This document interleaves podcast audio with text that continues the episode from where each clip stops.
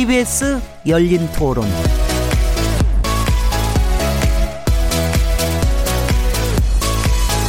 안녕하세요. 묻는다, 듣는다, 통한다. KBS 열린 토론 진행자 시민 김진혜입니다.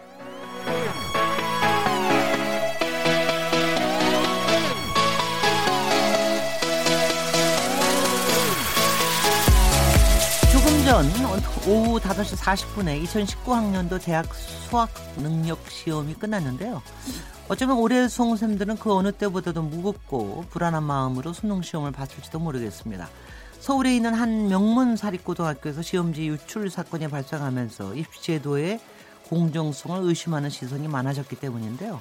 수능을 마치고 사회에 첫 발을 내디딘 학생들이 아, 공정한 경쟁의 결과물을 받아들일 수 있기를 바랍니다. KBS 열린 토론에서는 매주 목요일마다 놓치지 말아야 할 사회의 이슈들을 짚어보고 있는데요. 오늘 키워드 토크에서는 의료 사고 형사 처벌 논란 그리고 달라진 결혼관에 대해서도 함께 얘기 나눠보겠습니다. 11월 13일 KBS 열린 토론 지금 시작합니다.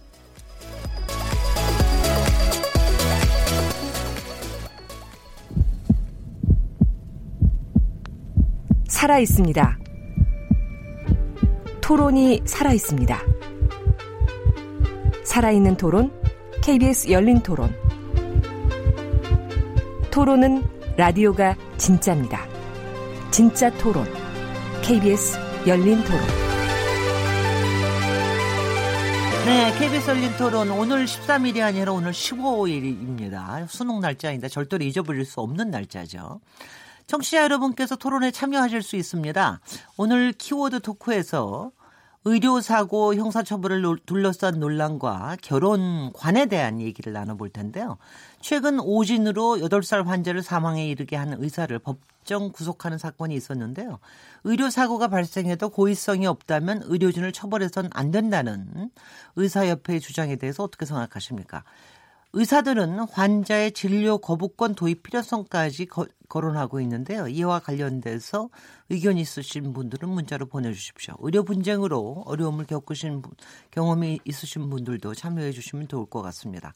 더불어 경, 결혼에 대한 청취자 여러분들의 생각도 듣고 싶습니다. 결혼을 꼭 해야 한다고 보시는지 결혼이 선택이라고 생각하신다면 어떤 이유 때문인지 결혼을 하지 않은 남녀가 같이 사는 것 그러니까 동거에 대해서 어떻게 생각하시는지 문자 보내주십시오. 어, 샤프 9730번으로 참여하실 수 있고요. 단문은 50원, 장문은 100원의 정보 이용료가 붙습니다. KBS 콩 그리고 트위터 계정 KBS 오픈을 통해서도 무료로 참여하실 수 있고요. KBS 열린 토론은 매일 새벽 1시에 재방송됩니다. 그리고 팟캐스트로도 들으실 수 있고요. 청취자 여러분들의 열띤 참여를 기대합니다. 자, 그럼 오늘 KBS 열린 토론 목요일 코너 키워드 토크죠. 함께 하실 패널 네 분 소개해 드리겠습니다. 민변 부회장이시자 참여연대 정책위원으로 활동하시는 김남근 변호사님. 예, 안녕하십니까. 김남근 변호사입니다. 한국여성 변호사회 이사이신 손정혜 변호사님 자리하셨습니다. 안녕하세요. 손정혜입니다. 요새 방송 활동이 굉장히 많으시더라고요. 저 자주 듣습니다. 아, 또 네. 자주 봅니다. 네, 열심히 하고 있습니다. 저희 그 이 라디오도 아마 곧 지금 이제 일주일에 한 번만 시작하고 있는데 곧 전체가 보이는 라디오로 전환되면 여러분께서 손종혜 변호사님의 미모를 제가 이렇게 네. 이런 얘기하면 안 되는 줄고 알면서도 네. 미모는 자랑해야 돼요. 아, 앞으로 라디오 올 때도 꾸미고 와야겠습니다. 네네. 범죄 심리 전문가 이웅혁 건국대 경찰학과 교수님 나오셨습니다. 네, 반갑습니다. 빅데이터 전문가이십니다. 최재훈 다음 소프트 이사님 모셨습니다. 네, 최재훈입니다. 네, 오늘 대학 수능 시험 날 11월 15일입니다. 혹시 패널 분중 수능 학부모님 계시죠? 예, 뭐 저희 딸이 이번에 수능을 쳤습니다. 예, 네네. 뭐 이번 시험이 어려웠다 그래가지고 굉장히 힘이 풀이 많이 죽어 있던데 뭐 네. 저희 딸도 힘내시고 우리 저 수험생 여러분들 시험은 원래 다 힘든 겁니다. 다들 네. 힘내시기 바랍니다. 아니 근데 다, 저는 뭐 항상 얘기해요. 제가 수능 날 아침, 아침에마다 올리는 트위터가 있는데 그건 뭐냐면 그저 오늘 저녁만 생각해라. 오늘 저녁 이 자유를 만끽하자. 이것만 해도 좋지 않을까 싶은데 다른 분들은 어떠십니까? 일단 수능을 본 지 꽤 오래 전인데 아직도 이제 수능 보는 친구들이 있는데 조금 달라졌다고 하더라고요. 우리 때는 전부 다 수능을 봤던 것 같은데 요즘에는 수시로 빠져나가서 오히려 수능 보는 반의 인원이 더 적다라는 이야기도 들어서 좀 변화된 세태도 봤고요. 어찌 됐든 네. 시험 보느냐 고생한 친구들 모두 다 잘 됐으면 좋겠습니다. 그 수능 세대세요? 네. 아, 손정희 변호사님 수능 세대. 여기 다른 수능 세대 없지요? 저는 이제 학력고사 거의 이제 마지막. 아, 학력고사 세대. 네, 그러니까 그는 저도 학력고사가 중간에 여러 번 변화가 있었는데 저는 네. 선 지원 후 시험. 네네. 왜냐하면 이제 그 당시에 선 시험 먼저 보고 눈치 작전을 많이 하, 니까 이제 보완한 게 이제 먼저 지원해라. 음. 그리고 나서 이제 시험을 보게 한 이제 세대거든요. 네. 어 근데 사실은 뭐 이러나 저러나 어쨌든 뭐 공부 잘하는 사람은 뭐 항상 좋은데 갔고요. 네. 공부 못하는 학생들은 힘들게 봤는데 저는 수능 풍경이 작년까지는 좋았던 게 어, 작년 재작년에 아침에 그 교문 앞에서 큰절하는 게 약간 문화로 자리 잡히는 했어요. 부모님께. 네. 네네. 네. 근데 올해는 약간 이제 그 부분이 조금 덜해진 것 같아서 어, 저는 그 모습이 너무 좋았거든요. 음. 딱 교문 들어가기 전에 그 큰절을 드리고 그리고 딱 교문 들어가는 모습이 좋았어요. 이웅혁 교수는 무슨 세대? 아, 저도 학력고사 이제 세대인데요. 아, 그래요? 예. 네. 그런데 그 변하지 않는 한 가지가 있는 것 같습니다. 오늘 아침까지도 이 수능과 관련돼서 예를 들면 학력고사 수능 다 마, 마찬가지로 이제 그 시험 보는 그 당일날 그 출제 위원장이 이제 그 시험 경향에 대해서 말씀하지 않습니까? 네. 그러면 이제 뭐라고 이제 제가 볼 때는 몇십 년 동안 똑같은 말 중에 하나가 교과서를 잘 보고 수업에 충실한 분은 학생은 누구나가 다 풀 수 있는 문제를 제출했다. 그리, 그, 그, 그, 그렇게, 그렇게 멘트를 미리 다 이렇게 써주는 모양이네. 그러니까 그것이 이제 수십 년 동안 이제 그 변하지 않은 것 같은데요. 네. 근데 그 얘기를 들은 학생 입장에서는 누구나가 다 풀 수 있는 문제라고 하니까 네. 무엇인가 조금? 나는 왜 누구나 예, 해당되지 않는 것이냐. 예, 이제 그런 것이 제일 저는 늘 볼 때마다 똑같은 네. 말씀을 하시는구나 이런 걸 느꼈고요. 다만 이제 그 변동된 것은 좀 있는 것 같습니다. 예를 들면 과거 같으면은 그 학부형들께서 무슨 여치라든가 막 이런 거를 그 학교 보는 앞에다가 다 더덕더덕 그 붙여놓는 그런 형태들이 많았던 것을 기억하는데 네. 최근에는 이제 그런 것은 좀 없어진 것 같고요. 여시요? 네. 네네. 네. 그리고 네. 이제 과거 같으면 이제 그 부처님한테 뭐 100일 이제 어, 인사를 드린다든가 교회에서 새벽 기도를 한다든가 그런 거는 요즘 뉴스는 안 보도가 되는 것 같아서 그런 건 조금 이제 바뀌지 않았는가 뭐 이런 생각이 좀 드는 것 같고요. 또 제가 뭐 치안과 안전을 공부했던 이런 사람으로서 보면 이제 청소년 비행이 제일 많이 나는 거 음주하고 막 이런 것이 수업 저 시험 끝나는 날이거든요. 그러니까 네. 오늘 지금 저녁부터 네. 아마 저 지구대나 파출소에서는 네. 청소년 비행 예방에 또 비상이 걸리지 않을까 네. 이런 생각이 드는데요. 아 그래도 오늘은 자유로 합시다. 그래도 그 어느 범주 내에서 해야지 이게 또 네. 만취하고 또 뭐 기타 또 사건 사고 뭐 이런 건 좀 예방이 되지 않을까. 만취 술 안 먹고 노는 게 진짜입니다. 그렇죠. 네. 근데 어쨌든 이 수능은 한국의 독특한 현상인 것 같습니다. 예를 들면 항공기 뜨는 시간도 뭐 조정이 되는 거 하면 글쎄요. 또 출퇴근 시간도 그 조정이 되고 네. 아마 증시 이렇게 여는 시간도 조정이 되기 때문에 아마 세계에서 참 유래를 찾아보기 힘든 뭐 그런 풍경이 아닌가 이렇게 생각이 듭니다. 아니 그러니까 작년에 기억하시겠지만 포항 지진 나가지고 포항인가 경주인가 포항 네, 연기됐죠. 경, 네? 그러니까 시험 연기됐죠. 일주일 연기된 네. 적이 있습니다. 아마 그게 그야말로 그동안에 없었던 사건인데 정말 그러면서 이렇게 정말 다 같이 하루에 다 같이도 아니고 요새는 한 50%밖에 안 된다 그러지만 이렇게 하루에 시험을 모든 국민이 왜 눈치 보고 살아야 되는 날이 있잖아요. 이렇게 해야 되나.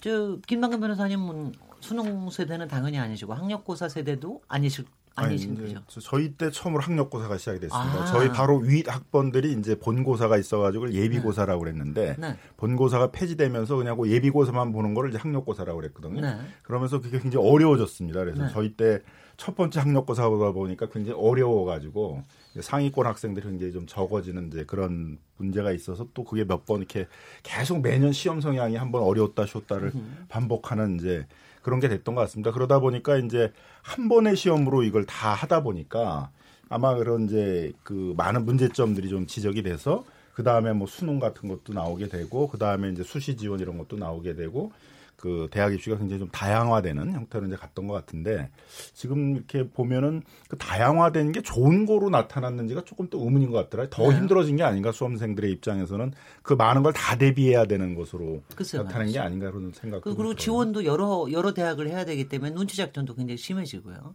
그 지금 수능 이벤트도 사실 우리나라만의 좀 독특한 문화인데요. 네. 일단은 시험 끝난 다음에 그 수험표를 갖고 오면 뭐 50% 할인해 주는 곳들이 많거든요. 영화도 보러 갈 수 있고. 네, 영화, 네. 놀이공원, 뭐, 뭐 네, 네. 파마라든지 이런 것도 많이 하는데. 파마까지요? 네, 미용실도 많이 하고요. 다시 봐야 돼. 그리고 아니 그래서 제가 말씀드리고 싶은 네. 게 지금 수능 체리 피커족이라는 게 있어요. 체리 피커. 체리 피커는 이제 케이크에 있는 체리만 아, 빼먹는, 빼먹는, 실속형 뭐 소비자라고도 좋게 표현하지만 네. 어, 약간 얄미운 소비자. 그러니까는 네. 일반인들이지만 이제 수험 응시료가 3만 7천 원에서 4만 7천 원 하거든요. 네. 일단 응시를 신청해 놓고 수험표 받은 다음에 어, 시험 보러 안 가는 거죠. 네. 그러면 이제 할인을 받았을 때 그 돈 이상을 내가 뽑아낼 수 있거든요. 하루 종일?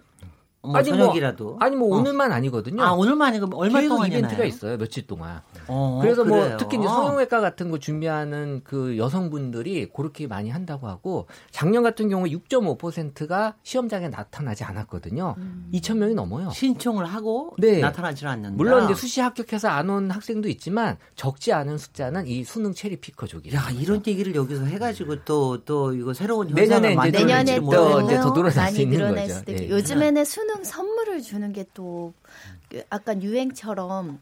그래서 직장 상사 딸이 지금 수능 본다 그러면 직장에 있는 그, 그 동료들이 선물도 마련해줘 뭐 이런 것들도 있어서 이것도 또 하나의 경조사처럼 서로 서로 축하하면서 선물하고 결혼 축하하듯이 이렇게 선물을 준다고 하더라고요. 또 이걸 부담스러워하는 경향도 있다라고 해서 수능이 아무튼 큰 일이긴 합니다. 네.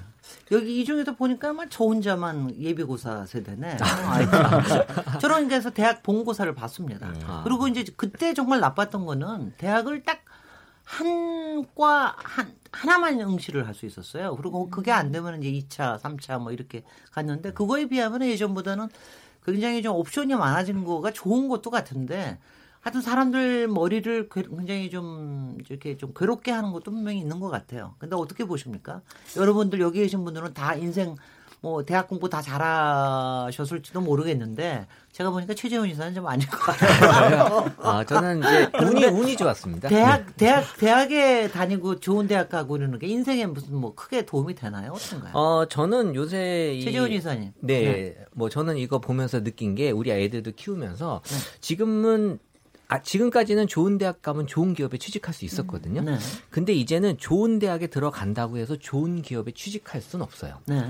어, 특히 이제 스마트폰 같은 걸 예를 들면 지금 이제 인류 기업들은 다 스마트폰으로 돈을 버는 회사인데 네. 지금 우리의 그 교육 구조로나 이런 걸로 봤을 때 스마트폰을 최대한 안 쓰는 애들이 좋은 대학에 지금 가고 있거든요. 음. 그러면 스마트폰 한 번도 안 쓰고 대학교에 들어가서 어떻게 좋은 스마트폰으로 돈을 버는 회사에 취직할 수 있겠어요. 음. 그러니까 이런 것들이 좀 약간 우리가 스마트폰을 못 쓰게 하는 것보다는 스마트폰을 좀 잘 쓰게 하면서 아이들에게 뭔가 선택의 폭을 넓혀주는 주는 게 필요하지 않을까. 그래서 지금은 좀 거기서 딜레마가 있는 것 같습니다. 네. 네. 네. 어, 어떠세요? 어떠세요? 대학 공부 도움 됐습니까? 손정희 변호사님께는 도움 되게 솔직히 얘기하면 사실은 제가 목표한 대학을 가지 못해서 대학교 음. 1학년 때 약간 방황을 하긴 했던 경험이 있는데 나중에 극복해서 다시 사법 시험 열심히 준비하면서 그 또 나름의 꿈을 펼치려고 노력해서 혹여라도 내가 목표한 점수를 오늘 못 취득한 친구가 있을 수도 있어요. 실수한 음. 친구들도 있고 한 번의 기회만 인생에서 주어지지 않다 보니 또 다른 기회가 있을 수도 있고요. 다른 방식의 기회가 있을 수도 있고 오늘 실수한 걸 다른 기회에 많이 할 수도 있어서 혹여라도 채점 과정에서 실망하시는 분들은 더 힘내시길 바랍니다. 네, 네. 저는 한국 사회에서 이 대학 경찰대학 가셨어요? 네, 그렇습니다. 그렇죠, 당연하게. 예, 네. 그러다 보니까 이게 한국에서는 이게 원샷 어프로치 같습니다. 그러니까 음. 대학을 어디 대학을 가느냐에 따라서 인생의 정말 변곡점처럼 모든 인간관계가 이제 결정되게 되고 저는 그런 걸 좀 많이 그 느꼈는데요.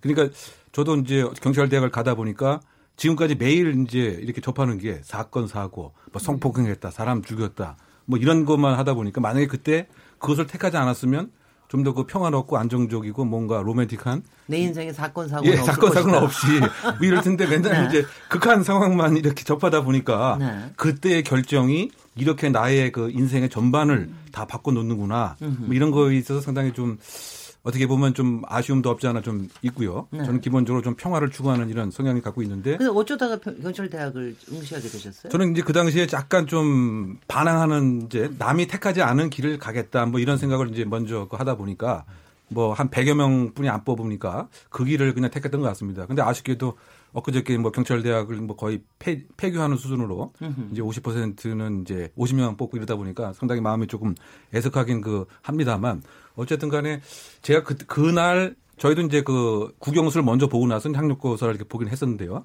그러니까 이제 박사님처럼 어떻게 보면 조금 본고사의 성격도 있었는데 네. 그 전날 저는 이제 그 어머니가 제가 생구를 좋아하기 때문에 생구를 이렇게 살아 주셨는데 네. 그것이 그 상했습니다. 그래서 제가 그렇게 나올 줄 알았어요. 예, 그 새벽 새벽까지 지금 생각해 보면 그게 아마 노모 뭐 바이러스인가요? 네네. 네. 그 노로 바이러스에 걸린. 것 같아요. 그래서 그때 사실 그걸 조금 더 어머니가 많이 세, 저 살아줬으면 uh-huh. 경찰대학 떨어지고 uh-huh. 좀 평화로운 삶을 살았을 텐데 이런 역발상적인 아쉬움도 한번 생각해 봅니다. 김당근 변호사님 워낙 공부 잘하셔가지고 대학 간 게 도움 됐죠? 좋은 대학 가신 게? 글쎄 뭐좀 대학에 가서 주로 학생 운동을 하느라고 이제 뭐 법 공부나 제 전공들을 뭐 거의 하지를 음. 못해 가지고 네. 과연 뭐 제가 이렇게 대학을 잘 선택했느냐에 대해서는 좀 의문이 있습니다만 제, 제 문제 의식은 너무 일찍 빨리 선택하게 하는 게 아닌가 우리는 그런 생각이 들어요. 네. 그러니까 이미 대학을 갈 때 대학도 다 서열화가 돼 있고 거기서 또 어디 과나 이런 것도 빨리 선택을 하게 하다 보니까 그게 선택한 게 한번 중간에 좀 뭐 변화를 한다라든가 다른 선택을 할 수 있는 기회들이 좀 주어져야 되는데 그런 게 좀 부족하지 않는가라는 좀 의문이 들고요. 근데 우리 사회도 변해가고 있기 때문에 아마 대학의 중간에서도 다른 선택을 할 수 있는 방식으로 대학 운영도 좀 많이 바뀌는 것 같고 또 다른 나라 대학 같은 경우는 자기 대학 출신들을 대학원에서 잘 안 뽑거든요. 으흠. 반밖에 안 뽑고 다른 대학 출신들도 뽑고 그래서 이렇게 많이 혼합하도록 하는 그런 이제 방식으로 대학 대학원 뭐 이런 것들을 운영을 하는데 우리도 점점 이제 그런 패턴으로 가기 때문에 뭐 중간에 선택의 기회들이 좀 더 다양하게 많아지지 않을까 생각이 네. 들고요. 또 그런 게 저는 제 얘기를 하면. 여러분들이 얄미워하실 것 같긴 하지만 제가 얘기를 드리자면 젊은 친구들을 위해서 저는 사실은 제가 가고 싶은 대학은 2차에 있었어요. 음. 그 2차에 있는데 1차에 그냥 1차는 떨어지려고 갔어요. 그냥 떨어지고 나서 2차 가자. 음. 근데 1차에 어쩌다가 세상에 굉장히 좋다는 데를 붙었습니다. 그래서 제 인생은 망했습니다. 그러니까 사람들은 이런 얘기를 하면 잘, 잘 이해를 못 하는데, 어. 그러네요. 이해가 안 되네요. 잘 이해를 못 하는데, 이게, 그게, 그게 뭐냐면 하여튼 뭐 좋은 대학이라고 하는 게 뭐 좋은 것도 있을지는 모르겠지만 세상에 덫이 되거나 족쇄가 되는 경우도 굉장히 많다. 뭐 이런 얘기를 하고 싶다는 겁니다. 그게 저는 운명이신 거죠. 아니야, 글쎄요. 네. 뭐 근데 저, 그래서 전 대학에 연연해 하는 거에 대해서 별로 음. 이렇게 좋지는 않게 생각합니다. 이 얘기로 우리가 100분을 채울 수도 있으나 오늘 사건 사고로 가겠습니다. 오늘 이용익 교수님이 조금 늦게 오셔서 우리가 첫 토론 주제 어머 이거 사건 안 오시면 어떡하나 늦게 오시면 어떡하나 막 걱정을 했습니다. 첫 번째 의료사고 형사 처벌 논란인데요. 이번에 그 참 이거 사건이 참좀좀 정말 조금 끔찍합니다. 이런 이런 의료 사고가 있었나 싶은데 이렇게 아주 법정 구속이 됐습니다. 근데 이 부분에 대해서 일단 배경 설명을 좀 부탁드리겠습니다. 네, 그 이 사건 때문에 사실 엊그저께 이제 그 의사 그 단체에서 광화문에서 이제 집회 시위를 하게 된 예, 이유가 된 사건입니다. 네. 발생은 이제 한 5년 전에 성남에 있는 한 병원에서 발생을 했는데 그 당시에 그 8살 그 아이가 예, 복부 통증을 이제 호소를 해서 병원에 그 오게 되었습니다.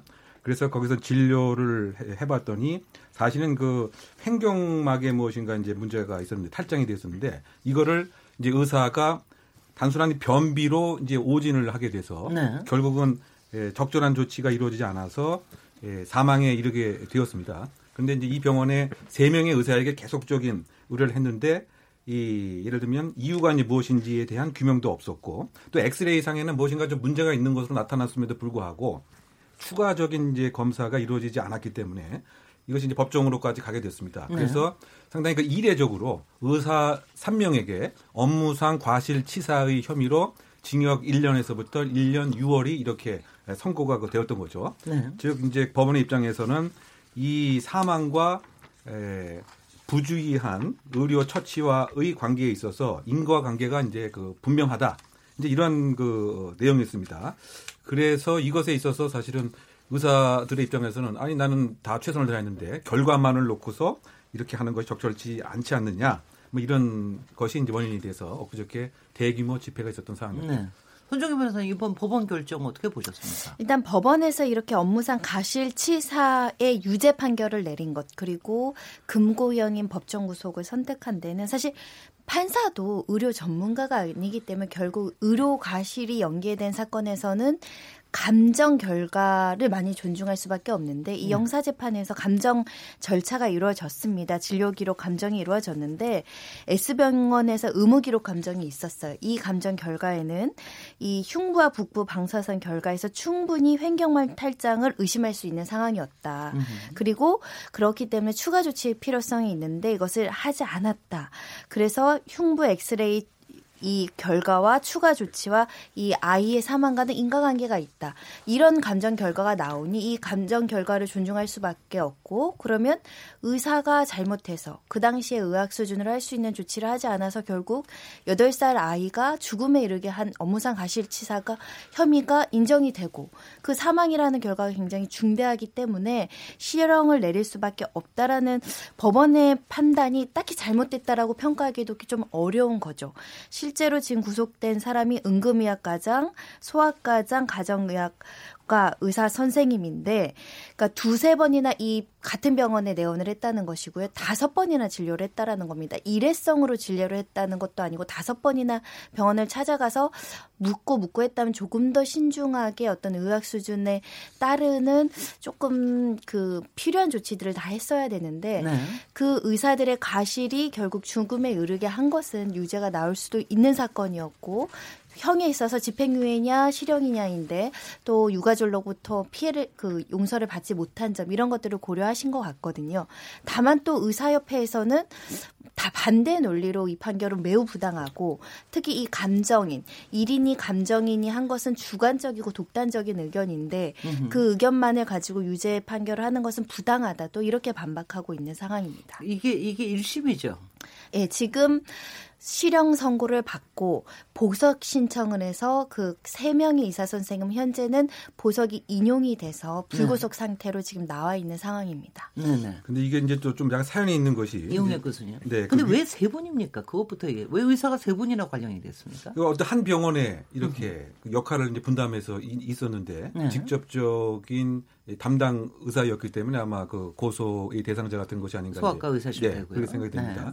근데 제가 말씀드리려고 했던 것은 이제 처음에 그 유족이 이제 그 민사소송을 이제 제기하게 된 거죠. 왜냐하면 이와 같은 사실을 인정을 하지 않으려고 했기 때문에 그래서 음. 일단은 형사 고소를 하기 전에 민사소를 제기한 것 같습니다. 이 병원과 의사를 대상으로 해서. 그래서 어쨌든 일부 승소를 유족이 이제 한 것 같습니다. 그런데 합의는 뭐 정확하게 또 이루어지지는 않았던 것 같고 근데 네. 형사 소송을 통해서 법정 구속이 된 이후에 그제서야 이제 합의를 하겠다. 음흠. 이렇게 병원과 의사 측에서 얘기가 나온 것 같고요. 그래서 합의가 이루어져서 그 다음에 보석 신청이 결국은 허용이 되었다. 그 여기서 제가 강조하려고 하는 것은 만약에 이와 같은 것이 처음부터 사고라든가 과실 인정이라든가 합의 의사가 있었다고 한다면 초반에도 이제 가능했을 텐데 네. 그러지 않고 끝까지 대부분의 병원들이 사실 의사들이 과실의 입증은 상대 당사자가 그 원고가 할 수밖에 없는 구조다 보니까 어떻게 보면 거칠게 표현하면 끝까지 버티는 이런 그 상황이었는데 법정 구속이 되고 알겠습니다. 나서야 이제 하는 것이 또 이번 상황에 또 좀 비난이 있는 거죠. 그러니까 의료 사고가 있더라도 여태까지는 대개 합의에 의한 거, 뭐 이렇게 이런 식으로 해서 아니면 민사로 가든가 뭐 이렇게 해서 했는데 이번이 형사까지 갔다라는 게 조금 특이한 거구만요. 그런 아마 겁니까? 굉장히 어린 아이가 죽음에 이르게 됐기 때문에 유가족이 쉽게 합의에 동의하지 않았을 것이고 잘못을 인정하지 않는 상황에서 또 민사적인 배상으로 이제 처벌 원하지 않는다 이런 표견, 의견 표명을 하는 것도 적절하지 않다라고 생각하지 않았을까 좀 개인적으로 생각해 보고요. 또 법원에서는 계속 신해철 사건 이후에 계속 의료과실에 대한 문제에 대한 사회적 경각심이 굉장히 높아왔었거든요. 그런 음. 면에서는 이런 의료과실에 대해서도 좀 엄단하겠다 이런 법원의 의지 의지도 있던 게 아닌가 생각이 듭니다. 네. 보통은 이제 그 법원에서 그 의료 과실에 대해서 감정을 맡기면 그 감정하는데도 또 의사들이 하잖아요. 그러니까 그렇죠. 그 감정을 모호하게 보내서 이게 과실이 있다는 건지 없다는 건지 잘 판단하기 어렵게 보내는 경우들이 많았어요. 그래서 이제 또 그래서 대학병원들이 비난을 많이 받았습니다. 근데 이제 이번에는 아마 감정을 하는 데 있어서 의료 과실이 다라는 점들을 좀 명확히 해서 감정을 보낸 것이 아닌가. 네. 예, 그 점이 좀, 좀 특이했다라고도 좀 생각이 들고요. 네. 그러다 보니까 이제 사회적 비난들이 높아져서 법원도 그렇고 이제 그 의사들의 과실 여부를 판단하는 그런 대학병원 같은 그런 전문 기관에서도 이제 점점 그 의료 가실 문제에 대해서는 적극적으로 규명을 하려는 이제 그런 형태로 이제 나오는 것 같습니다. 그러다 보니까 이제 의사들이 그 의료 사고 이제 그 특례법을 좀 만들어 달라 이렇게 이제 요구를 하고 있는 것 같아요. 근데 그 내용을 보면은 이제 교통사고 처리 특례법 이름도 비슷하잖아요. 의료사고 처리 특례법. 처럼 그걸 이제 염두에 두고 있는 것 같습니다. 그래서 그 교통사고 같은 경우는 종합보험만 들면은 일단 형사 정책이 형, 형사 처벌이 면책되고 무슨 12대 이제 특별 과실이라고 해서 뭐 음주라든가 횡단보도든가 이런 경우만 이제 처벌을 받잖아요. 아. 그렇게 하자는 건데 다만 이제 이 의사분들이 약간 착오를 하고 있는 것은 교통사고 처리 특례법도 사망 사고에 대해서는 면책이 안 되거든요. 네. 그리고 최근에는 이제 그 법원 위헌 판결이 나면서 중과실, 그러니까 중대한 상해가 발생한 게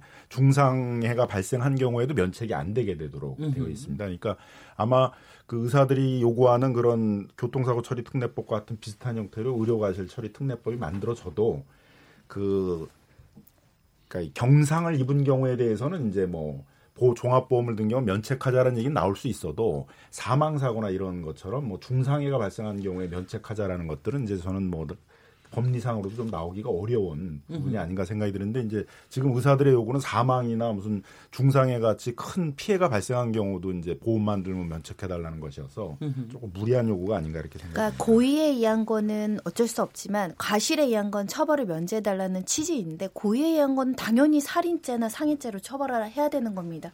자격이 의사 자격이라고 하더라도 다만 이제 전문가로서 필요한 어떤 의료적인 수준에 맞게 의료적 조치를 하지 않아서 과실이 있어서 사람을 상해에 이르게 하거나 어떤 사망에 이르게 할 경우에는 왜 면제해야 되느냐에 대한 정당성. 그러니까 예를 들면 경과실험이 면제해주고 중과실험은 처벌해달 이런 것도 아니고 아예 가실을 통틀어서 처벌을 면하게 해달라는 것은 저희도 이제 전문가인데 전문가가 실수할 수는 있습니다. 하지만 그에 많은 책임을 져야 되는 게 합당한 게 아닌가 그런 생각도 들고 특히 의료 사고에 대해서 피해자의 구제가 좀 부족하다. 아까 감정 제도에 대한 문제를 말씀하셨는데 이 감정 제도가 문제가 있다는 건 오히려 우리나라 법제에서는 피해자 측에서 굉장히 주장하는 거거든요. 그 감정은 의사가 하게 되고 동업자 정신 때문에 그 의사 본인도 언젠가 내가 의료 과실에 대한 소송에 휘말릴 텐데 그러니까 말씀하신 것처럼 애매모호하게 또는 과실이 없게 최대한 방어적으로 의료 감정 기록을 보내다 보니 의료에 대한 전문 지식이 없는 판사는 판단할 수 없고 그럼 감정 결과에서 과실이 없다 부족하다 근거가 부족하다 이러면 계속 환자한테 불리한 판결이 나올 수밖에 없는 구조여서 오히려 이 감정 제도에 대한 불만은 환자들 측에 굉장히 많았던 상황이어서 이 소송이나 이 피해자 구제 절차에서 오히려 지금 무기대 등의 원칙이 실현이 안 되는 건 의삭보다 환자 측이거든요. 근데 네. 아예 가시를 처벌해 달라 달 하면 안 되는 특별법을 하게 되면 지금 이 대등의 원칙이 완전히 무너지는 결과가 초래되지 않을까라는 생각이 듭니다. 어떻게 보세요, 최재훈 이사님? 일단 이 요청에 대해서 SNS 상에서는 이번 사건을 보는 시각은 국민들은 범죄라고 많이 봐요. 그러니까 네. 범죄라는 표현을 웬만해서는 안 쓰는데 의료 사고에 대해서 범죄라는 표현을 쓰기 시작을 했고요. 그러니까 국민들은 충분히 피할 수 있는 상황이었고 최선의 진료가 아니었다라는 시각이 지금 강하게 보여지고 있었고 의료 사고에 대해 대해서는 일반적으로 이제 보상에 대한 관심이 높게 올라오는데 의료 사고를 당했을 때 피해 사실을 입증하는 책임이 이제 피해자에게 있기 때문에 이 피해자가 의료 사고를 당했다는 거를 증명하는 게 너무 어렵다. 현실적으로 네네. 이 부분에 있어서 어려움을 많이 했고 의료 과실에 대한 인정을 하지 않고 병원 측에서는 억울하면 이제 법적 절차를 밟으라고 하니까 환자들에겐 정말 이게 큰 어려움이 되고 있다라는 거고요. 실제 의료 사고를 의료 사고를 당했을 때 이 증명하 기 어렵다라는 게 의료 사고에서 완 안전 승소율이 지금 4%를 넘지 못한다고 합니다. 그러니까 네. 거의 뭐 의료 사고가 됐을 때는 이제 의사 쪽으로 많이 기울어지고 있다라는 걸 보여주고 있는 것 같아요. 다른 전문가들하고는 어떻습니까? 다른 전문가들은 과실에 의한 고, 물론 고의에 의해서야 다 모든 게 처벌을 받겠죠. 근데 과실에 의한 것도 처벌을 받는 경우가 많지 않습니까? 어떻습니까? 형사 처벌은 이제 원칙적으로는 고의범을 이제 처벌하는 거니까 과실범을 처리하는 건 굉장히 제한적으로 되어 있는데 네. 문제가 되는 건 이제 사람이 사망하거나 상해가 있었을 때는 그렇죠. 그런 경우죠. 그 피해 정도가 크기 때문에 으흠. 그 부분에 대해서는 원칙적으로 이제 다 보편적으로 과실범에 대해서도 처벌을 하는 것들이거든요. 그렇죠. 근데 이제 의료 사고라는 건 다른 거와 달라서 대부분 사람이 사망하거나 그 상해를 입거나 하는 부분들이니까 그, 그 부분에 대해서도 이제 형사 처벌 측면에서의 접근이 있게 될 수밖에 없는 것들이죠. 네. 그 부분에 대해서 이제 의사협회나 이제 이런 쪽에서는 의료사고 부분들을 형사적으로 접근하지 말고 뭐 음. 보험이나 이런 민간 민사적인 문제로 좀 접근을 하게 해달라 이제 이런 요구들을 하는 거죠. 그 의사 편에서 보면 어떤 논리를 여기다 적용을 하고 있는 겁니까? 왜 의사는 이런 대우를 받아야 되는 것이냐? 그 지금 그 이유가 네 의료 분쟁 특례법에 네그 논거하고도 뭐 동일한 내용인데요. 그 첫째 이유 자체는 의사의 의료 행위 자체는 본질적으로 선한 행위다. 근데 결과만을 놓고서 이렇게 재단하는 것은 전혀 옳지 않다. 뭐 이런 것이 첫째 논리인 것 같고요. 두 번째 논리는 지금 이제 말씀하시는 바와 같이 이것이 이제 형사적 제재를 받을 때 결국 업무상 과실치사의 혐의인데 여기서의 그 업무를 의사의 업무를 다른 업무와 동일시하는 것은 온당치 않다. 예를 들면 이제 운전을 하다가 사람을 이제 사상케 하는 경우에도 업무상 이제 과실치사고 또는 예를, 예를 들면 이제 그 화재가 나서 사람이 사망한 경우도 역시 업무상 과실치사인데 저희 건축사니 뭐 구조기술사니 다 감옥에 갑니다. 네, 그다 이제 업무인데 네. 의사의 업무는 그런 업무하고 본질적으로 그 다른 것이 아니냐. 왜냐하면 최선을 다하고 그 다음에 또 중요한 것은 환자의 기질 특이성이 분명히 깔려져 어, 있기 때문에 그것까지 다 주의 의무를 똑같이 예, 기울이는 것은 한계가 좀 있다. 뭐 이런 논리를 이제 그 두고 있는 것 같고요. 그 다음에 결론적으로 보면 에, 환자마다 특정적인 알러지 반응도 있고 특정한 시술에 있어서 기질 특이성이 있는 것인데. 아, 그건 뭐 당연하죠. 네, 의사가 신이 아닌 다음에야 그것까지 다 예견 가능하다고 보는 것은 한계가 있기 때문에.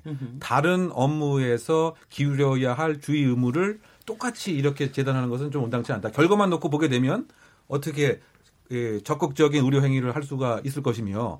혹시 애매한 상황에서는 오히려 수동적으로 빠지게 되는 이런 문제가 있기 때문에 예? 예, 전체 사회적인 면에서도 옳지가 온당치가 않다. 그래서 의료 행위 자체는 설명 행위를 다 하고 준수해야 할 예를 들면 그 고지해야 할 것을 다 하게 된다고 한다면 의료 행위 자체를 온전하게 에, 인정을 시켜줘야지 이것을 에, 판사의 기준으로 재단하는 것은 온당치 않다고 하면서 이번에서도 이 세 명의 법정 구속을 소위 에, 재판관이 칼질을 했다. 뭐 이렇게 이제 표현을 했는데요. 어쨌든 요약하게 되면 의료 행위의 그 고유한 특성을 다른 업무하고는 구별해서 판정을 해야 된다라고 하는 것이 요지인 것 같습니다. 근데 이걸 좀 여쭤보고 싶네요. 어, 얼마 전에 그 신해철 사망 사고 그 경우에도 과실에 의한 거잖아요. 근데 그 경우에는 이런 의료협회의 움직임이 없었죠. 그런데 근데 예. 왜 이번 경우에는 이런 움직임이 있는 겁니까? 그러니까 의사협회에서 좀 사건을 다르게 보는데 그거는 좀 누가 봐도 좀 의료인으로서도 과실이 좀 충분하다, 명백하다, 후속 조치도 굉장히 잘못했다 이렇게 이제 평가될 수 있는 요소들이 많은 반면 이 사건에 대해서는 의사 세 명이 진료했는데도 이 어떤 흉수라든가 이 흉막강에 있는 여러 가지 이상 부분에 대한 그 진단이 안 이루어졌다는 것만큼 이거는 이런 오진이 있을 수도 있는 아주 명백한 중과실이라기보다는 그럴 수 있는 오진의 가능성이 있는 것이 아니냐 이런 취지로 주장하시는 분들도 있더라고요. 예. 근데 또 어떤 의사는 이게 흉수는 중증 질환이 증상일 수도 있어서 이게 발견되면 추가 검사를 해야 되는데 그 엑스레이나 이런 검사 결과 그 알 수 있었다. 이렇게 이렇게 좀 대립되는 전문가의 의견이 있는 걸로 봐서는 아마도 조금 요 부분에 대해서 논쟁의 소지가 있는 것 같습니다. 의사 네. 한 명이 한 번에 걸쳐서 단순히 실수한 것이냐, 의, 사세 명이 여러 번 진료했는데도 발견 못한 거면 좀 어려운 상황 아니었냐 이런 반론도 제기될 수 있는 상황이 아닌가 그런 점에서 좀 차이가 있는 것 같고요. 네, 네. 신해철 네, 사건하고 조금 이제 괴를 달리하는 좀 말이죠. 그것이 대법원까지 가서 금고 1년의 형을 받은 것을 기억하고 있는데요. 그것이 이제 온전한 예를 들면 그 천공 시술과 관련된 주의 의무를 해태했다는 것만에 국한된 것이 아니었고 그거 플러스 이 신해철 그 환자의 그 의료 기록과 관련된 것을 인터넷에 공개를 했기 때문에 이건 환자의 비밀을 설령 사망을 했어도 그건 지켜야 할 것이 있는데 그것조차도 위반을 했다라고 해서 개인적 법익 플러스 사회적 법익을 해했다라고 해서 결국 이제 금고 1년으로 이제 판정을 한 것 같은데요. 어쨌든 이제 뭐 그 당시에 그 의사협회에서는 이제 이런 반응을 이제 보이지 않았었는데 지금 이제 이런 반응을 이제 보이는 것은 지금 뭐 제가 그냥 추정 어, 컨대는 예, 의사에 대한 여러 가지 그 신뢰 수준이 상당 부분 이제 떨어져 있는 그 판에 뭐 예를 들면 이제 에, 어, 수술장에서 뭐 파티를 한다든가 또 대리 또 수술을 시킨다든가 뭐 이런 것들이 상당 부분 있기 때문에 조직 예, 전체 사회적으로 의사에 대한 그 규제라든가 또는 이제 수술실에 대한 CCTV를 설치해야 된다든가 뭐 이런 여론이 상당 부분 있다 보니까 하나의 그 의사 전체의 좀 방어를 하기 위한 것에 좀 지나지 않지 않느냐. 왜냐하면 국민들이 전혀 공감을 하고 있지 않은 상황 같아요. 네. 오히려 이런 얘기를 할수록 싸늘한 반응을 이제 피고 있는 것처럼 보이는 거죠. 이번에 요구 요청하는 의료 분쟁 특례법 이게 만들어지면은 솔직히는 그 신해철 같은 경우에도 제, 저 처벌을 못 하는 겁니까? 그러니까 그 의사분들이 이제 약간 착오가 있는 것 같아요. 교통사고 처리 특례법처럼 이제 그런 법을 만들어 달라는 취지인 것 같은데 교통사고 처리 특례법도 사방 사고라든가 중상해가 발생한 경우는 종합보험에 들었다고 해서 면책이 되는 게 아니거든요. 네. 근데 어느 나라가 법이래더라도 사망이나 중상해 같은 것들이 발생했는데 보험에 들었다는 것만 가지고 면책을 시켜줄 수는 없단 말이에요. 으흠. 더더욱이 이제 뭐 국민 누구나 운전을 하는 그 교통사고의 문제하고 아주 전문가들이 하는 하는 영역에서 발생하는 과실 문제인 의료사고 문제는 또 성격도 전혀 다른 것인데 그걸 네. 교통사고 처리 특례법처럼 해결해 달라고 그러는 것들은 좀 맞지는 않는 것 같고요. 그, 네. 그다음에 그 이게 이제 약간 의사들 조금 더 반발하는 이유가 뭐냐하면 이제 신해철 씨 사건은 수술을 하다가 천공 구멍이 생겼어요. 굉장히 네. 이례적인 사고가 생긴 거잖아요. 적극적인 수술 수술을 하다가 발생한 거. 그다음에는 그때 과잉 수술했다는 게 나왔죠. 과잉 수술했다는 것도 문제였고 그다음에는 이미 이제 염증 반응 이런 게 일어나가지고 굉장히 고통을 호소하고 있는데도 그걸 수, 덮으려고 그러는데 급급하다 보니까 이제 네. 그 후유증에 대한 치료 시기를 또 놓치게 했던 측면들이 있기 때문에 여러 가지로 이제 뭐 비난받을 일이 많았는데 요 사건은 왜 발견을 못했다라는 걸 갖고 발견을 못했다는 걸 갖고 처벌하려고 그러느냐 이런 점들이어서 좀 어, 조금 차이가 있는 이제 그런 네. 부분인데 그래도 이제 이 사건 같은 경우에도 한 번이 아니라 여러 번 반복해서 진료를 했는데 똑같은 그 과실이 계속 반복이 된 거니까 이제 그 부분에 대해서 좀 책임을 묻는 부분들이어 가지고 네. 또 의사들이 얘기하는 거하고 또 다른 측면에서의 좀 문제점들은 있는 부분들이다. 근데 이 자리에 뭐 하여튼 의사분이 안 계시기 때문에 저희가 뭐 어느 한편에서만 얘기할 수는 없고 의, 뭐 의사들의 애로점도 상당히 있을 것 같습니다. 워낙 우리가 하여튼 의사분들이 겪는 하여튼 부담이 굉장히 크니까. 일단은 가장 네. 호소하는 것은 박리담의 진료. 저희 그 병원에 방문하면 정말 30분 1시간 기다렸는데 1분 보고 3분 보고 30초 볼 때도 있잖아요. 그럼요. 이게 결국 낮은 의료 수가 때문에 하루에 많은 환자를 돌봐야 되니 장시간 관찰해서 정말 세심한 진료를 하기가 어려운 구조다. 이런 네. 구조 먼저 개선을 해달라 이런 주장도 하고 있고요. OECD 평균에 비춰봐도 의사 한 명이 보는 환자 수가 너무 많다. 그리고 만일의 경우를 대비해서 추가 검사까지 하게 되면 또 불필요한 의료 비용을 소비자인 환자한테 전가할 수도 있다. 네. 이런 여러 가지 좀 지적도 하고 있어서 일견 또 어, 뭐 전혀 근거가 없는 소리는 아니다 싶은데 어찌됐든 이 사건은 그럼에도 불구하고 그 결과가 사망이란 심각한 결과가 나왔다는 점. 그리고 대학병원에 가서는 또 진단이 제대로 됐거든요. 그 네네. 부분에 있어서는 가실이 있다라고 판단될 수밖에 없는 상황이고요. 지금 현재 시스템에서도 의사들이 형사 사건에서 약간 면책이 될 수 있는 근거 법률이 있습니다. 그 의료분, 의료사고 피해구제 및 분쟁 조정법에도 이 법에 따라서 조 조정을 하거나 중재를 하게 되면 상해 업무상 가실 치 상 사건 같은 경우 반의사 불벌죄로 규정이 돼 있어요. 네. 피해자 측과 합의하면 형사 처벌을 하지 않도록 그런 또 특례 같은 규정이 있거든요. 네네. 그런 점에 비춰 보면 이거에서 나아가서 사망 사고까지 이렇게 면책을 해달라는 것은 지금의 사회 분위기상은 조금 바람직하지 않다. 그런데 제가 저, 저도 저도 메디컬 드라마를 굉장히 좋아해서 특히 이제 외국의 저기 외국 드라마를 이제 많이 보게 되고 그러는데요. 거기서 이제 외과들이 많이 나오지 않습니까? 근데 외과가 아무래도 이제 위험 부담이 많은 분야니까 거기서 이제 그런 얘기들이 잘 나오더라고요. 그러니까 또 외과니까 엄청나게 의료 사고들도 많이 나죠. 그러니까 뭐 의료 사고가 아니라 이제 사망이 되는 경우도 많고 그러는데 많은 경우가 그러니까 의사의 그 의사를 좀 의사의 그 역량 자체를 계속해서 좀 보호해 주려고 하는 이런 쪽의 것들이 굉장히 많더라고요. 그래서 많은 경우를 보험에서 해결을 하고 그러고 나서 의사 자체의 어, 그, 그게 설령 과실됐다 하더라도 그 부분에 대해서는 가령 직업적으로는 뭐 어느 만큼의 뭐 응징은 있더라고요. 몇 개월 뭐 한, 한다든가 이런 건 있지만은 형사나 이런 부분에 대해서는 조금 좀 그렇게 안 하는 이런 것도 좀 있어 보이는데 어떻게 보십니까 그런 부분은? 일단 의료 분쟁 특례법에 대해서는 일단 국민들은 부정 감성이 높아요. 일단 네. 부정이 74%로 음. 일단 이거는 의사들을 위해서 만들어진 법이다라는 인식이 강하면서 반발하다 라는 그런 표현들을 좀 많이 썼고요.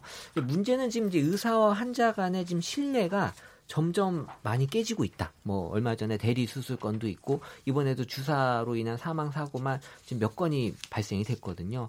그러다 보니까 지금 이 의사 면허에 대해서 어떤 표현을 쓰냐면 이제 뭐 살인 면허다. 라는 표현도 지금 쓰고 있고요. 그리고 이제 의사에 대한 면허를 철밥통이다라는 그런 표현을 쓸 정도로 지금 이제 신뢰가 깨지고 있다라는 게 저는 이게 문제인 것 같아요. 그러니까 네네. 지금 이제 의사를 못 믿겠다라고 하다 보니까 그러니까 의사는 선한 의지를 가진 사람으로 보지를 않게 되는 거죠. 그러니까 제 그렇죠. 주변에도 무슨 큰 진단을 받으면 분명히 다른 병원에 또 가요.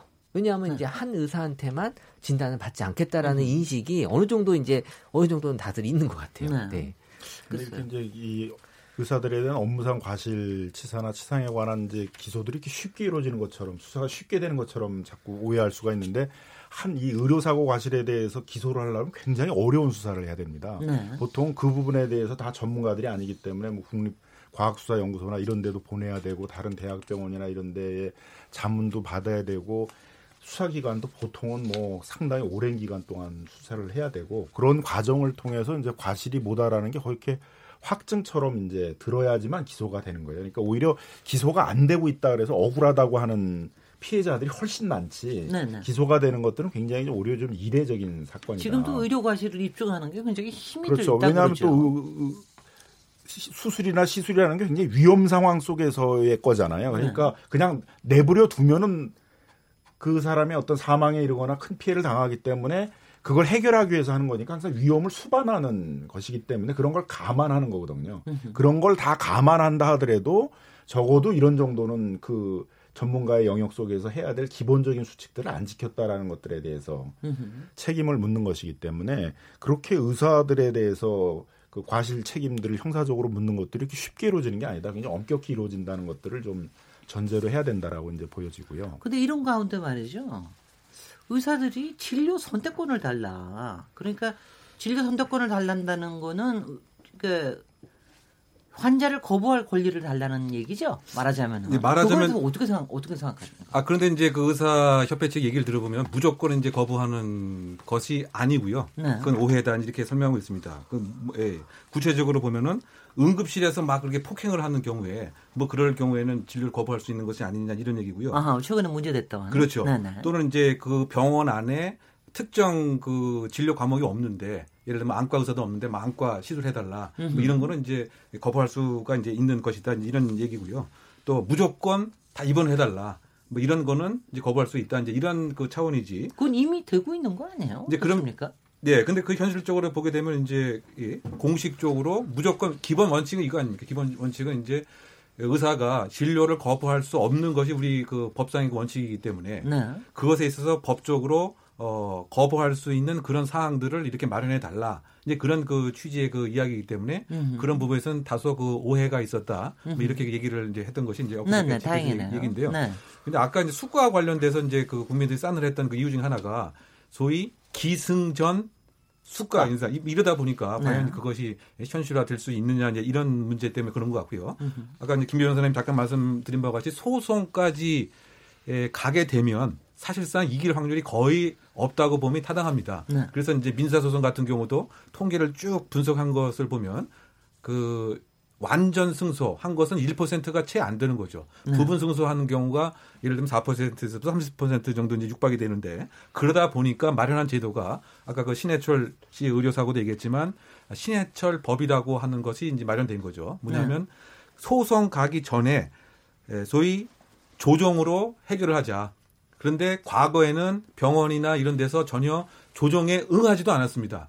그런데 지금은 적어도 이제 응할 수 있도록 이제 이렇게 마련이 된 거죠. 네. 물론 여기에도 이제 그 강제력이 있거나 기속력이 있는 것은 아닙니다. 왜냐하면 피해자 입장에서는 만약에 이거 소송으로 가게 되면 그 정보의 비대칭성 때문에 패소함은 물론이고 거기에 들어가는 저 변호사 비용, 시간 뭐 이러다 보니까 네. 실질적인 이득을 받지 못하니까 분쟁 조정을 통해서 그나마 이제 좀 해결을 하자. 뭐 이런 것으로 이제 조금 뭐 진화 발전돼서 나아지긴 그 했습니다만 결론적으로 보게 되면 그 민간인이 의료적 전문 식견도 없기 때문에 승소할 가능성은 사실 99% 패소 가능성이 있기 때문에 네. 그러다 보니까 이제 사실은 의료 협회의 주장과 주의 주장을 일반 국민들은 전혀 공감을 못 하는 것이고 신뢰에 네. 대한 예, 불신만 더 가속화되는 것 같아요. 예, 예. 어떻게 보고 계세요? 그거는 뭐 좀 보호해줄 필요도 있기는 있는 것 같아요, 의사들을.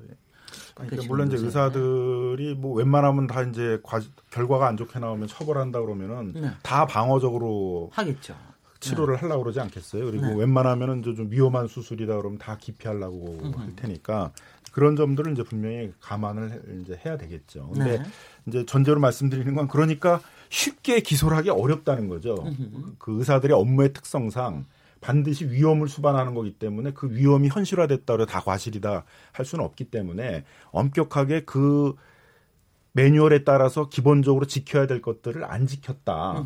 그런 게 명확한 그런 사안에 대해서만 기소를 하는 것이지 그렇게 그 의료 과실들이 남발되는 게 아니라 사건도 굉장히 적죠. 그러니까. 적, 근데 최근에 와서 의료 과실에 대해서 어떤 기사들은 좀 많아진 것 같은데 의료 과실 사고가 이전보다 좀 많이 제기가 되는 건 사실 아닙니까?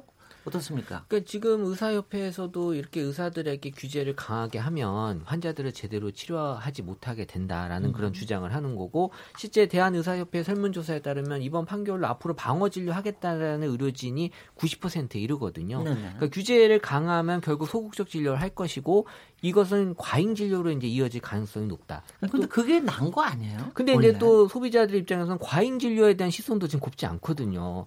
그렇기 때문에 어. 이게 어떻게 보면 양날의 검이 될 수도 있는 거고. 아니 근데 안전에 대해서는 그래도 저 과잉 대응을 하는 게 그래도 더 안전한 둘 중에 선택하라면 과잉 진료가 맞는데 네네. 이게 꼭 답이어야 되냐라고 이제 또 의문을 하는 거죠. 그러니까 결국에는 이제 환자들에게 좋지 않은 영향을 좀 끼치기 때문에 의사와 환자 간의 어떤 충분한 신뢰를 쌓지 않으면 적절한 합의점이 어, 찾아지기 힘들 것 같다라는 그런 얘기들이 많이 그러니까 올라오고 의료 있어요. 분쟁은 계속 증가하고 있다는 것이고요. 그, 런것 같이 보이더라고요. 네, 분쟁 상담만 누적이 22만 건이라니까 우리 현실에서 음. 의료 분쟁이 얼마나 많이 발생하는지를 알 수 있고 특히 이제 의료 분쟁 조정원이 생기면서 또 뭐 자동 그 조정 개시 조항이 들어오면 훨씬 더 늘었다는 거죠. 신청, 신청 건수도 많이 늘고 있고 분쟁 조정 신청 결과 이런 것들도 계속 증가하고 있다고 하는데 저는 제도적으로 그거를 저, 개선을 하면 의사협회도 조금 반발이 줄어들 것 같습니다. 요번에 8살 그 그 가실치사 사건에서도 의사협회에서 얘기하는 게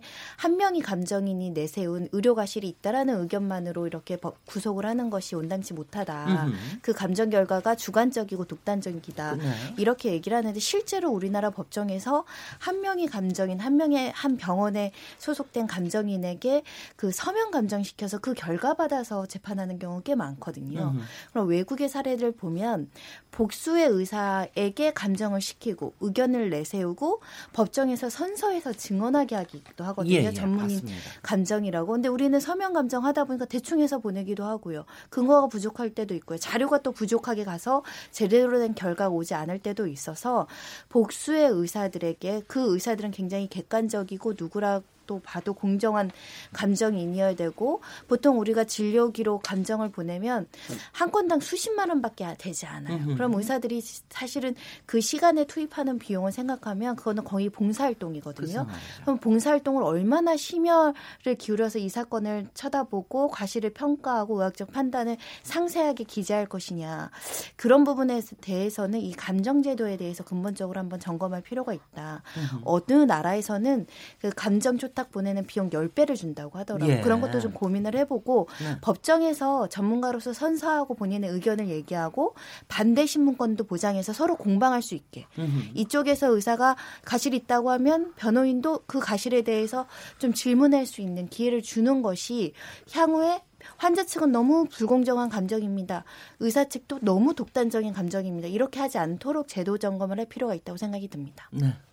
그, 그리고 그 부분은 어떻게 생각하세요? 얼마 전에 그 테레비 추적 60분에서 나온 건데 의사 면허가 불멸이냐 도대체 무슨 뭐 성폭력 한 사람도 그렇고 대리 수술한 사람도 그렇고 잠깐 정지하다가 다시 돌아오고 이건 좀 문제가 너무 너무 가볍지 않느냐 이런 부분에 지적에 대해서 어떻게 생각하십니까, 이용 예, 그냥 아까 우리가 신해철 의료사고의 그 대표적인 그 사례가 될 것 같습니다. 네. 이제 그 보건복지부 장관이 의사 면허를 취소해야 한다 이렇게 규정이 되어 있는데 그것이 이제 금고 이상의 형을 받을 때는 그렇게 해야 됩니다. 네. 그런데 이제 문제는 그 규정된 게 3년 지나고 나서 이 취소된 면허를 다시 회복할 수 있도록 또 되어 있습니다. 네. 근데 그 얘기는 결국 뭐냐면 잠정적으로 이제 그 취소가 하는 것이고 네. 결국은 다시 회복될 수가 이제 있다. 음흠. 그래서 그 신해철 그 의료 사고가 생긴 다음에도 이 강모 씨가 계속 그 시술로 어 의료적 시, 행위를 했기 때문에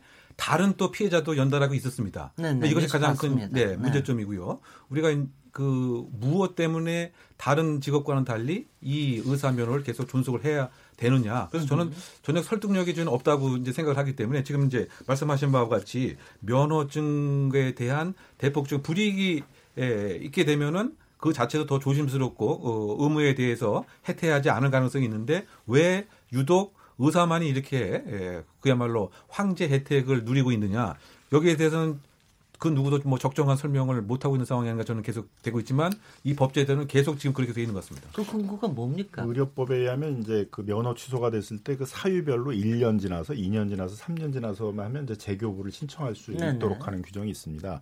근데 무조건 이제 기간만 지났다고 재교부하는 게 개전의 정이 뚜렷하고 그다음에 취소의 원인이 사라진 경우 이것인데요. 근데 이걸 운영을 하는 데 있어서는 그냥 재교부 신청을 원칙적으로 다 해주는 거예요. 의사협회에서 할 거 아니야. 예, 그러니까 아니 이제 그건 의사협회에서 하는 게 아니라 이제 보건복지부가 아, 이제 하게, 되, 하게, 하게 되어 네. 있는데요. 그래서 이제 그거에 대해서는 좀 객관적인 심의위원회 같은 것들을 좀 만들어서 음흠. 그 진짜 재교부를 할 상태가 됐는지에 대한 좀 면밀한 조사를 하고 해야 되는데 어, 지금까지를 보게 되게 되면 이제 재교부 신청이 들어오면 특별한 다른 이의나 문제점이 보이지 않으면은 그 재교부를 받아주는 형태로 돼 있어서 국정감사에서도 이제 여러 차례 너무 재교부를 남발하고 있다라는 이제 그런 비난들을 지금 받고 있거든요. 근데 다른 전문가들도 마찬가지 아닙니까? 되게 일정한 기간이 끝나고 나면은 재교부 다시 받아가지고 활동하고 그러는 거 아닌가요? 그래도 상대적으로 변호사는 더 엄격하게 돼 있는 것 같아요. 아, 왜냐하면 의료법을 개정할 때 어떻게 되어 있냐 일반 형사 범죄가 아니라 의료랑 관련된 법률 의료법을 위반한 범죄여야지만 면허를 취소할 수 있는 그 그 취지대로 개정이 됐거든요. 근데 변호사는 변호사법 위에 그냥 일반 법률로 징역형이라든가 집행유예를 받더라도 뭐 3년, 5년 지나야 면허를 받을 수 있다던가 이렇게 되어 있어서 네.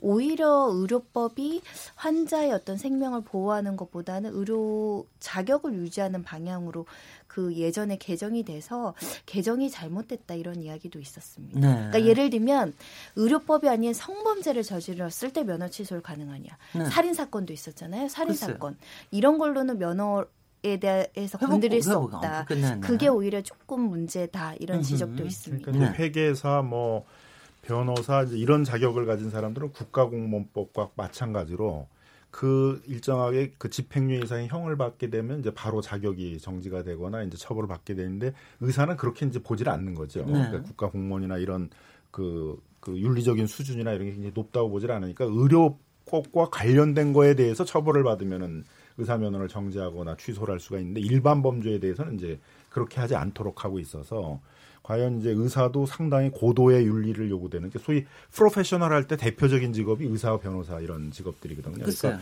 고도의 윤리를 요구받는 그런 직업이어서 그런 일반적인 범죄에 대해서도 일단 면허 정지나 면허 취소의 규정들을 둬야 되는 것이 아닌가. 예전에 성범죄에 대해서 개정을 하려고 하다가 의사협회에서 강력하게 반발해서 그 부분은 또 개정이 이루어지지 않았습니다. 그 그건 또 이상하네. 아, 성범죄 참 그거는 제가 뭐 할 말이 많지만 그거는 대부분 되게 아 지금 뭐 청취자들께서 다 얘기 들으신 대로 사실 뭐 의사의 입장도 있겠지만은 또 그 환자의 입장이라는 것도 있고 지금 이 부분이 단순하게 뭐 어느 한쪽으로 뭐 편을 들어주거나 그럴 일만은 아닌 것 같고요. 다만 어, 면허에 따른 특히 생명을 구하는 면허에 따른 것이니만큼 사실 이제 굉장히 신중하게 법률적인 부분이나 이런 부분은 좀 들여다 봐야 될 것 같다는 그런 생각이 듭니다. 다만 이제 의료 환경을 둘러싼 아까 의료 수가 문제가 나왔습니다만 지금 우리 의료 수가는 장비를 얼마나 많이 쓰느냐에 따라 돈을 많이 주게 돼 있거든요. 네네. 그러니까 자꾸 뭐 안 해도 되는 CT도 촬영해라, 못 촬영해라 이래야지만 돈이 생기고 네. 사람을 사람을 투입하면 의사나 간호사가 많이 달라붙어서 많이 많은 시간을 내서 신중하게 진료를 하면 그거는 수가로 쳐주질 않는 그런 이제 문제가 있습니다. 그래서 다른 나라처럼 장비보다는 주로 이제 사람이 네. 여기 그 좀 더 신중한 그런 진료나 치료 이런 걸 많이 했을 때 좀 의료 수가를 더 반영해 주는 그런 체계로 갈 필요는 네, 있습니다. 보건복지부 장관도 그렇고 보건복지 뭐 공단도 그렇고 우리 이게 뭐냐면요. 제가 지금 딱 보면은요. 이 건축이나 공사 쪽에서도 그렇거든요. 그러니까 사람 손이 들어가는 건 신경 안 쓰고 하나라도 자재가 더 들어와야 수가를 좀 높이 쳐주거든요. 이게 뭐 우리나라 전반적으로 분야에서 다 일어나는 문제인 것 같은데 특히 의료 쪽에서는 그게 굉장히 중요할 것 같아요. 그러니까 쓸데없는 기자재 가지고 하는 것보다 사실 의사라는 사람의 역량에 좀 많이 좀 힘을 얹어줘야 되지 않을까 이런 생각이 듭니다. 토론은 이쯤에서 마무리를 하고요. 어, 잠시 쉬었다가 토론, 다른 이슈 토론하겠습니다. 지금 여러분께서는 KBS 1라디오, KBS 열린 토론, 시민 김진애와 함께하고 계십니다.